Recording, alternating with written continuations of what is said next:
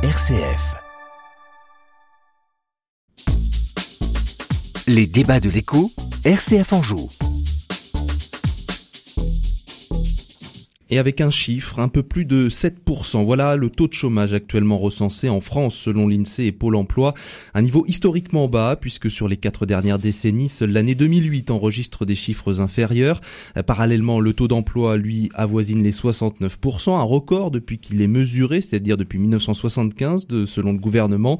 Euh, cela dit, eh bien, notre pays compte toujours entre 2 et 3 millions d'actifs sans aucune activité et les employeurs ne cessent de faire part de leurs difficultés croissantes à recruter de nouveaux collaborateurs L'exécutif entend donc aller plus loin. L'objectif plein emploi à l'horizon 2027 est clairement affiché. Et pour cela, Elisabeth Borne et son équipe tablent sur 700 000 nouveaux postes d'ici la fin du quinquennat. Pour y parvenir, un projet de loi a été présenté et adopté la semaine dernière en Conseil des ministres. Parmi les mesures phares, la création de France Travail, sorte de guichet unique des acteurs du service public, des moyens supplémentaires pour l'accompagnement des demandeurs d'emploi et notamment des personnes en situation de handicap, ou encore la mise en place de contrats d'engagement entre les bénéficiaires du RSA et l'État avec des droits, des devoirs et surtout des sanctions en cas de manquement. Alors est-ce que c'est la bonne direction? Euh, Quelles sont les lacunes de Pôle Emploi euh, actuellement? Les en... Le plein emploi est-il réellement atteignable? Eh bien, on va prendre le temps de débattre de tout cela avec Johanna Biseux, co-gérante de la PME Baudon Peinture à Cholet et Morgan Barillet, entrepreneur angevin. Bonjour à tous les deux. Bonjour. Merci d'avoir accepté notre invitation. D'abord, euh, Johanna, je voudrais vous entendre. Le plein emploi, euh, c'est réaliste ou c'est une utopie, utopie. et, de quoi parle-t-on selon vous? Non, mais euh, déjà, il faut il faut regarder au niveau de Pôle Emploi, au niveau des, des statistiques. Ce qu'on n'explique pas, c'est qu'il y a plusieurs catégories de, de chômeurs. A, B, C, D, E. Voilà, tout à fait. donc j'en ai fait partie moi quand j'ai repris mon entreprise. On rentre pas dans les statistiques. Donc déjà, quand on parle de chiffres, faut savoir réellement ce qu'on met en face. on n'a pas vraiment les, les vraies données. on va avoir plusieurs statistiques. Euh, on parle beaucoup de la catégorie A, en fait, des, des chômeurs sans aucune activité. Voilà, qui sont inemployables en général. On a un problème de savoir euh, de savoir vivre de ces de ces personnes-là, donc qui sont vraiment inemployables et que les conseillers de Pôle Emploi essayent au plus possible de les accompagner pour les orienter vers du travail. J'espère pas qu'ils sont tous inemployables parce qu'ils sont quand même 3 millions. Hein. Euh, disons que voilà, le, oui, bah les 3 millions, on nous dit qu'on est en plein emploi et que certains conseillers nous disent qu'ils sont inemployables, en tout cas actuellement, et qui les accompagnent. C'est ce qu'ils vous disent à Pôle Emploi. C'est ce qu'on a actuellement comme discours. Il hein. faut être dans la réalité des choses. Après, moi, le constat que je fais souvent, c'est que euh, ces personnes qui sont à la recherche d'emploi mettent des conditions pour rentrer dans la vie euh, active, euh, au niveau des heures, au niveau de leur vie de famille, qui ne correspond pas forcément à l'organisation d'une entreprise. Un exemple encore, il n'y a pas très longtemps, une jeune femme veut rester dans le commerce, mais veut pas travailler le samedi. Mm. Donc là, on est sur une aberration. On se dit, bah oui, mais euh, qui doit s'adapter, l'entreprise ou le salarié? Bah, Qui, qui fait qui fait le chèque à la fin du mois, quoi. Ouais, mais donc voilà. L'un a euh, besoin de l'autre. Enfin, l'un marche pas sans l'autre. Alors c'est réciproque. On remet aussi que qui paye Pôle Emploi, c'est les cotisations des entreprises par rapport aux gens qui travaillent. Et en fait, voilà, les salariés. Euh, voilà. Et donc du coup, euh, on crée une distance euh, et un conflit social entre ceux qui travaillent pas et ceux qui travaillent. Moi, le constat, il est là. Euh, des collaborateurs le disent hein, ouvertement en disant mais je travaille pour les autres.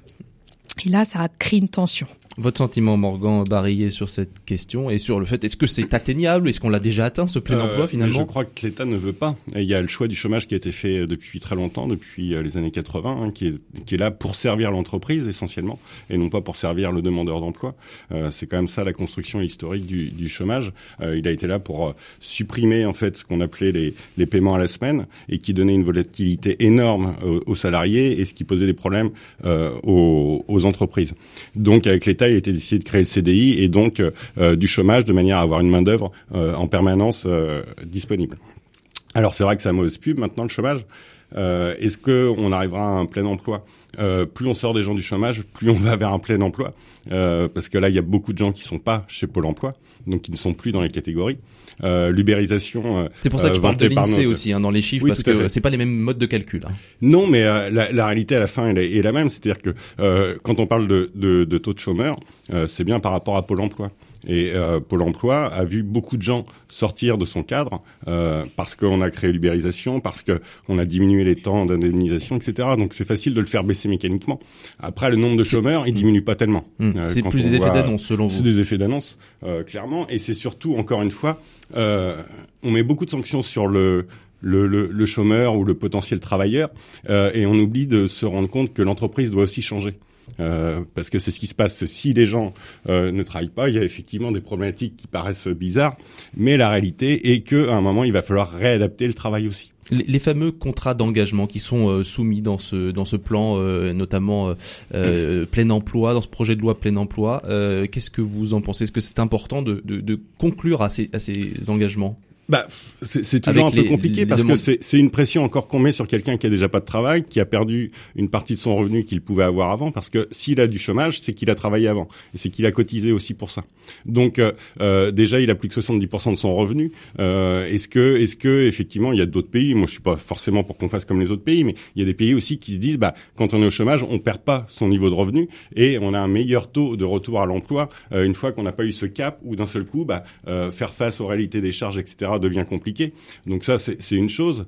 euh... on le garde combien de temps son, son revenu Parce que c'est aussi ça la, la question. Bah, euh, de moins en moins longtemps, visiblement, mmh. puisque puisque ça embête. Mais quand on regarde les chiffres, on se rend compte que à peu près 60% des, des gens qui sont euh, au chômage dans les six mois retrouvent un emploi. Donc on parle euh, et après on diminue un an, c'est 15%, mmh. etc. Et c'est 13% qui sont vraiment euh, de longue durée.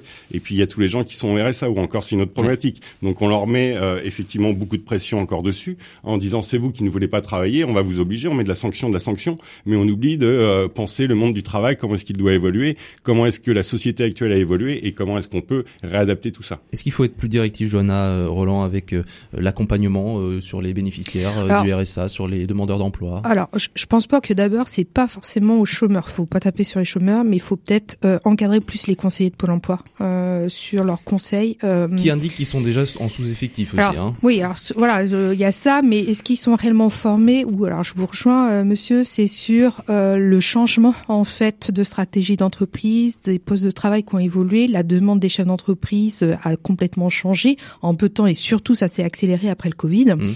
Euh, il faut que les conseillers soient plus proches des entreprises, qui comprennent et que à l'analyse en fait des dossiers avec les chômeurs, qu'on puisse mettre des formations, qu'on puisse les accompagner. Vous les trouvez en dehors de la réalité euh, aujourd'hui, les, les, conseillers pour l'emploi Mais alors, euh, je, moi, je, je, je trouve aux, échanges que je peux avoir avec différents euh, conseillers, alors que ce soit Pôle Emploi comme la mission locale, donc qui va accompagner des, des mineurs jusqu'à 25-26 ans, à mes souvenirs, euh, c'est que moi, je mets toujours en place des immersions professionnelles pour qu'ils se rendent compte ce que c'est réellement le poste, parce qu'entre ce qu'on dit dans la réalité, on a un décalage. Ouais.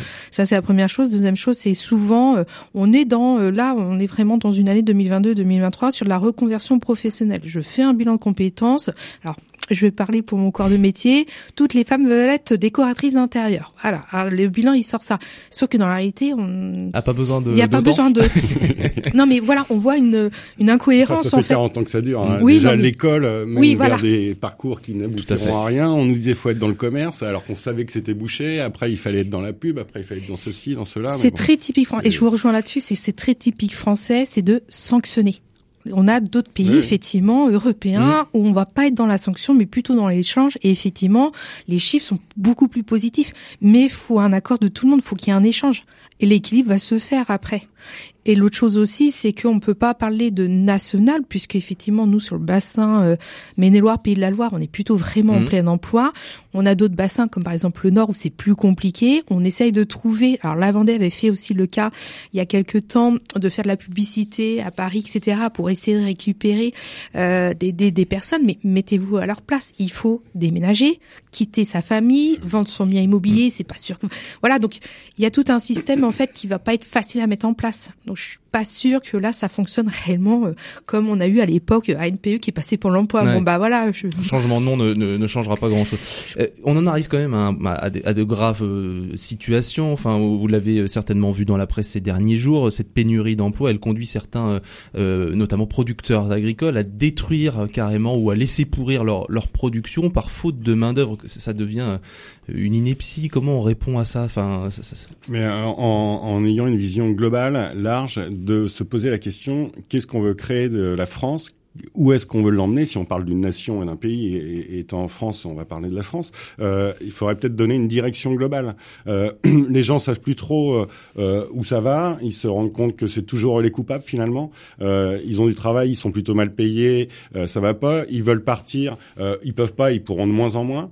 c'est très compliqué. On leur demande de faire des CDI pour bloquer tout le monde. on diminue les, les, les, les taux d'indemnisation et les durées d'indemnisation. Donc je, je ne crois pas que ce soit une solution là qui soit d'une vision globale en se disant le travail change, comment est-ce qu'on réadapte les entreprises mm. et comment est-ce qu'on remet en adéquation euh, des gens qui veulent travailler parce que la plupart des gens veulent travailler. Quand vous croisez des gens, ils veulent travailler, c'est pas le sujet. Euh, S'il y avait que des feignants, on le saurait depuis longtemps. Et, et, et si on a que des feignants, c'est bien que la France à un moment a un modèle qui est suffisamment riche pour le permettre. C'est-à-dire que euh, dans les pays où il y a la pauvreté, il y a personne qui se pose la question. Euh, c'est pas compliqué. Même les enfants travaillent pour les familles, etc. Si on va dans, dans l'extrême. Euh, là, on est on est dans des pays de luxe et euh, finalement on voudrait quand même que les gens continuent à charbonner euh, comme avant euh, pour très peu alors qu'on a de, vanté des modèles extraordinaires sur notre capacité à se développer etc etc et donc je pense qu'on est en contradiction permanente. on, on parle beaucoup de, de, sens au travail je suis désolé mais là quand je parlais des agriculteurs et, et de ramasser des, des salades c'est peut-être pas le, plus épanouissant du, du, monde mais c'est quand même un enjeu vital pour pour pour notre mais pays. oui mais là quel est l'intérêt puisque si on fait des, des, des, un temps de travail qui est trop court on n'aura même pas d'indemnisation derrière alors pourquoi aller s'embêter à travailler un petit peu euh, pour toucher 1000 euh, euros et se retrouver six mois sans finalement indemnisation? Parce que même si on est dans le cadre du chômage avec la nouvelle euh, loi, mm. si on, on, quitte et on fait une pause au milieu de ça, il faut alors maintenant cinq mois de plus d'activité pour pouvoir prolonger ses droits. alors qu'avant c'était un mois. Donc ça, ça casse aussi tout le travail saisonnier. On dit on trouve plus de saisonniers. Ben oui, puisque forcément derrière ils n'auront plus de garantie euh, puisqu'ils vont faire leur saison, qui va durer quatre mois des fois, et donc derrière, ils n'auront pas le droit à l'allocation chômage. Donc on rentre aussi dans des systèmes où on casse tout, et l'État casse depuis très longtemps un certain nombre de, de, systèmes, et après en disant, ah oh, bah il y a une problématique. Ah bah oui, votre réaction, Jonas, par rapport à ça ouais. Alors, il y a, euh, il y a plusieurs choses. Moi, par exemple, sur, au niveau de l'agriculture, euh, ce qui, euh, euh ce qui, ce que je constate en tout cas et que que, que j'ai vécu, donc c'est mon expérience, c'est que moi j'ai commencé très jeune à travailler. Hein. J'avais 13 ans et j'étais dans les champs. Le code du travail a fait qu'il y a eu des modifications. Et puis alors là, nos jeunes qui veulent eux travailler avant 16, ans, 16 ans, oui, voilà, mmh. ben voilà, c'est c'est plus compliqué. Sauf qu'on avait de la main d'œuvre qui qui travaillait. Alors c'était réglementé, on avait contrat de travail, on avait tout ce qu'il fallait etc. Mais à cette époque-là, on avait moins cette problématique.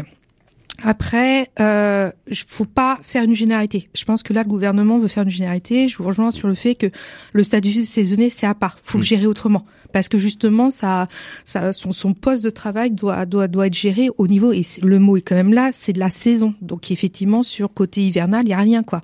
Par contre sur le côté où il commence à faire beau donc au niveau du printemps, voilà, ils font des heures et c'est pas du 35 heures qu'ils font pour certains. Donc je pense qu'il faut s'adapter aussi au monde du travail et à l'activité. Euh, et, et là encore une fois, on en revient sur le fait que le gouvernement nous pond, hein, parce que là c'est vraiment le mot, euh, des lois, des textes, sans être au contact du terrain et d'échanger avec des gens qui puissent leur apporter euh, un nouveau regard sur la situation. Et là encore une fois, ils nous imposent des choses et puis bah débrouillez-vous quoi.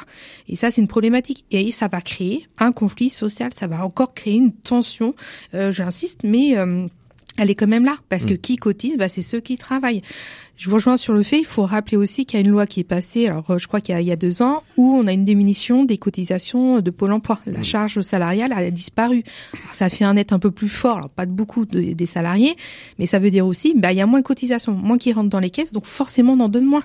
Donc mécaniquement, bah on va en donner moins, donc il faut trouver savoir comment on en donne moins quoi. Et puis les chiffres annoncés par l'État sont assez curieux parce que je me suis amusé à, faire une petite euh, une petite division hier entre le nombre de gens qu'ils sont censés remettre au travail d'ici les quatre ans et les économies en milliards qu'ils sont censés faire, ça voudrait dire que euh, si on, on, prend ce qui est au-delà un, un, temps moyen d'un an et demi euh, de, de, chômage, on arrive à 2200 euros de droits par mois. Je ne sais pas où ils les trouvent quel chômeur touche 2200 euros? Il y en a vraiment pas beaucoup. Il y en a pas beaucoup. Je Donc euh, il y a un moment, on nous annonce que ça va faire tant de milliards d'économies avec tant, mais quand on fait les divisions, on se rend compte que les chiffres ne mènent à rien. Mm. Euh, voilà. Et en plus, quand on lit les rapports, on peut voir que c'est écrit euh, euh n'importe comment, parce que je, je, me suis lu les rapports de l'État sur euh, France Travail, etc. Quel il, il, il, manque un mot. bah oui, avec tous les articles, bah il manque quasiment un mot à chaque paragraphe. C'est extraordinaire C'est-à-dire que ce n'est pas relu, ce n'est pas vu, ce n'est pas crédible. Ils se contredisent d'un instant à l'autre. Il y a des petits encarts qui ne disent plus la même chose qu'au-dessus. C'est euh, c'est un sketch. C'est-à-dire que on est vraiment là. Encore une fois, on punit. Les gens ne veulent pas travailler. C'est des feignants, c'est de leur faute. On va les sanctionner.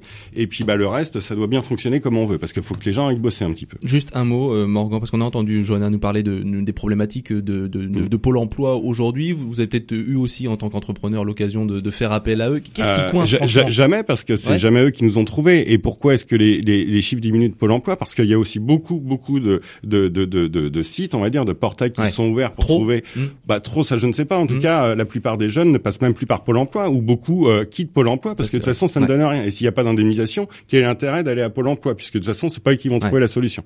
Donc, on passe par d'autres systèmes, et, et, et, donc ça fait diminuer des chiffres. C'est vrai pour beaucoup de corps de métier. Hein, vous bah qui êtes présent au Medef, ouais, vous avez une vision d'ensemble. Sauf que moi, j'insiste beaucoup aux jeunes en disant inscrivez-vous parce qu'en fait, ça ouvre des droits à l'employeur et on peut former, on peut trouver des solutions. Je ne dis pas que pour l'emploi, voilà, mais il y a des aides qui peuvent être importantes pour nous et pouvoir mettre des plans de formation pour accompagner une personne dans de la reconversion ou adapter justement le poste de travail par rapport aux demandes du futur euh, salarié. Mais je pense que l'outil Pôle Emploi est très important et c'est très bien. Moi, je suis très content qu'on ait ça et je suis assez fier justement que la France ait pu accompagner. Seulement, on rogne encore une fois sur tout ce qui est un petit peu public, tout ce qui est accompagnement, euh, c'est-à-dire ce qui a fait aussi la grandeur de notre nation. Hein, mais on perd mm. l'éducation, on perd l'hôpital euh, et on perd le travail. Bon, bah c'est très bien. Par contre, des gens s'enrichissent, il y a de plus en plus de milliardaires, euh, tout va très bien. Les, les très riches sont de moins en moins imposés. Après, on dit comment est-ce qu'on fait pour enflouer les caisses? Ah bah oui, c'est à cause des gens qui sont RSA. Bah oui, c'est sûr qu'avec 300 euros par mois, on, on les caisses, c'est évident. On va s'arrêter là-dessus. Merci en tout cas à tous les deux, Johanna Bise, co-gérante de Baudon Peinture à Cholet-Morgan-Barillet, entrepreneur à Angers.